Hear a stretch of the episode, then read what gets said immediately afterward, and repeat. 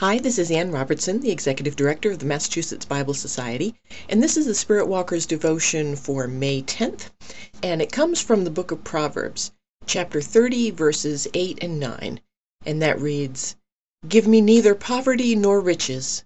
Feed me with the food that I need, or I shall be full and deny you, and say, Who is the Lord?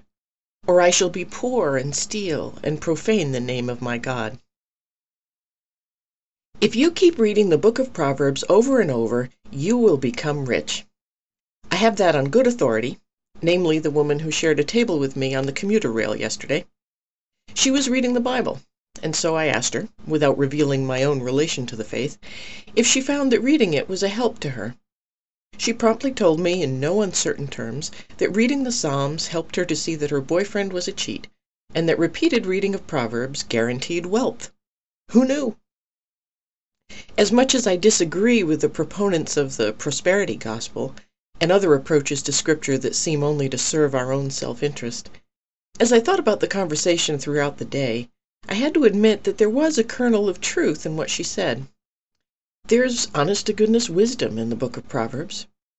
Written, as it's thought, by King Solomon, who was known throughout the ancient world for his wisdom, there are very helpful things there for personal relations, for knowing when to keep your mouth shut, and for a balanced approach to material resources. The above passage is just one example of that.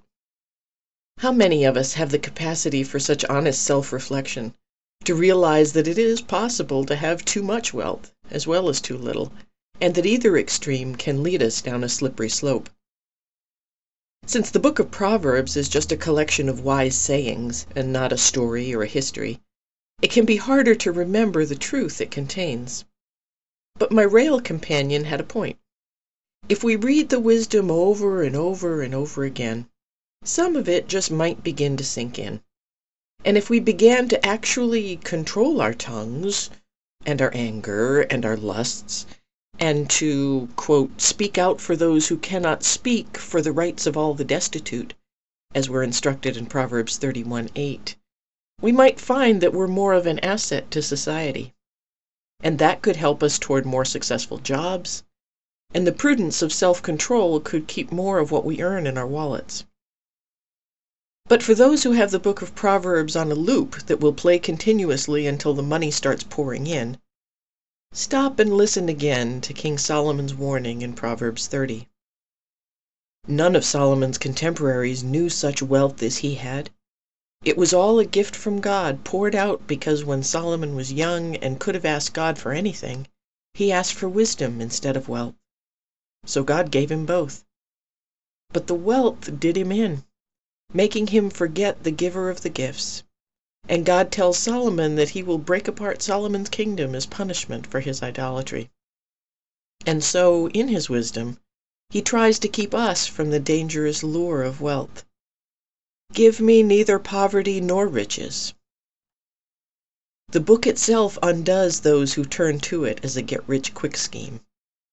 Maybe on repeated readings that will sink in. Will you pray with me? God of all wealth and abundance, give us enough to slake our thirst, but not enough to awaken our greed. Amen. Thanks for subscribing to Spirit Walkers. Please be sure to come and visit my website at www.annerobertson.com and feel free to drop me an email at anne, A-N-N-E, at annerobertson.com. I'd love to know you're out there. Take care and have a good week.